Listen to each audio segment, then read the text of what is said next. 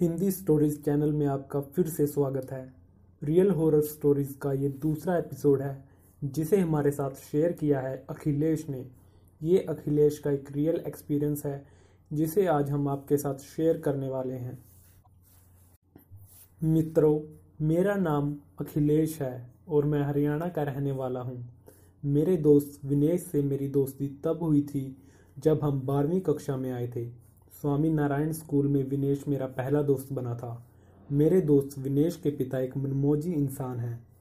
विनेश के पिता का नाम वामन भाई है। वह भूत प्रेत, चुड़ैल, पिशाच जैसी आसुरी शक्तियों में बिल्कुल नहीं मानते। लेकिन दो वर्ष पहले पिशाच ने उनकी ऐसी हालत की थी कि वह ना तो खा पाते नहीं तो सो पाते। पिशाच के स्कंजे में आने के बाद एक दिन में उन्हें देखने गया था। पर दोस्त के पिता की खबर पूछने जाना मुझे भारी पड़ गया। उस दिन उन्होंने मुझे बालों से पकड़कर खींचा और मेरे कान में से जिस तरह वो चीखे, मेरी तो सांस ही अटक गई थी। आज मैं वह सत्य घटना कहने जा रहा हूँ, जो विनेश के पिता वामन भाई के साथ घटी थी। वामन भाई बिजली विभाग के कर्मचारी थे और वामन भाई भूतिया जगहों को चुन चुन कर वहाँ घूमने जाते और परलौकिक शक्तियों को ललकारते। विनेश के पिता तांत्रिकों और अघोरियों की मस्ती भी किया करते। वामन भाई की सारी मस्ती उस दिन निकल गई, जब उनका पाला एक खून चूसने वाले सन की पिशाच से पड़ा। हुआ ऐसा कि दिवाली के अगले दिन पड़ने वाली काली चौदशी के दिन वामन भाई नौकरी पर जा रहे थे। उन्होंने देखा कि चौराहे पर किसी ने पानी से गोल घेरा बनाकर उसमें नींबू, मावे के पेड़े और लाल कपड़ा रखा हुआ है। वामन भाई ने सारा कुछ उठा लिया और ऑफ़िस पर जाकर वह सामग्री टेबल पर रख दी और नाश्ता मंगाकर वह नज़र उतारने वाला नींबू तथा पेड़े नाश्ते में खा गई और लाल कपड़े से मुँह साफ़ करके उसे गटर में फेंक दिया। वामन भाई को समझ नहीं थी कि वह किस मुसीबत में फंस चुके हैं।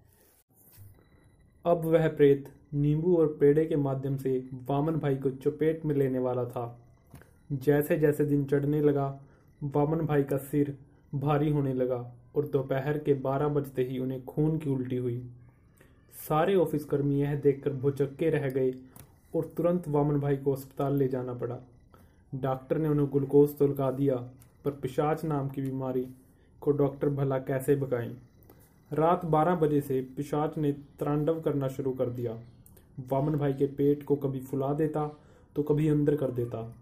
कभी उनके सामने आकर नाचता तो कभी उन्हें काटने लगता।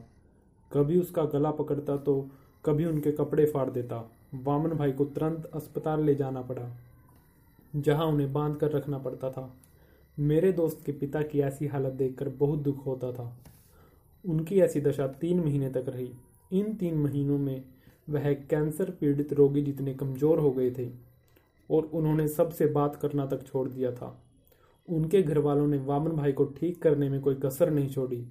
दवा, दुआ, डांट, फटकार, प्यार, यह सब अजमाया। पर वामन भाई दिन प्रतिदिन बेकाबू और बीमार ही बनते गए। अंत में डॉक्टर ने भी हाथ खड़े कर दिए और कहा कि इनकी बीमारी हमारी समझ से बाहर है। तभी चमत्कार हुआ और एक अघोरी साधु वामन भाई के घर आया। उसने सिर्फ़ इतना कहा कि आपके घर में जिसे रहस्य में तकलीफ़ है, उसे मेरे सामने ले आइए। मैं उसकी ये तकलीफ़ ले जाने आया हूँ। मेरे दोस्त विनेश की माँ ने तुरंत अपने पति वामन भाई को वहाँ खड़ा कर दिया। उस साधु घोरी ने फिर कहा कि जाकर कुछ पेड़े और एक नींबू लाल कपड़े में ले आओ। आंटी ने तुरंत सारी सामग्री ला दी और उस अघोरी साधु ने यह सब वामन भाई को झूठा करने को कहा। फिर अघोरी वह झूठा पेड़ा और नींबू खुद ही खा गया और लाल कपड़े को अपने गले में बाँध लिया। फिर एक पानी लोटा, उसने वामन भाई के सिर से घुमाया और वह पानी भी वो खुद ही पी गया और वहाँ से चला गया। अघोरी साधु के जाने के बाद तीन दिन में वामन भाई जैसे थे वैसे बन गए।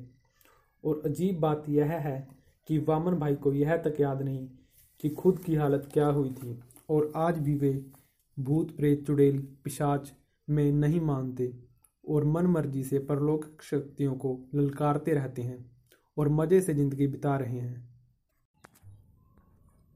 इसी तरह की और भी स्टोरीज सुनने के लिए हमारे चैनल को अभी सब्सक्राइब करें और आपको ये कहानी कैसी लगी, ये कमेंट बॉक्स में ज़रूर बताएँ। मिलते हैं आपको नेक्स्ट कहानी के साथ। तब तक के लिए हैव ए नाइस डे और गुड नाइट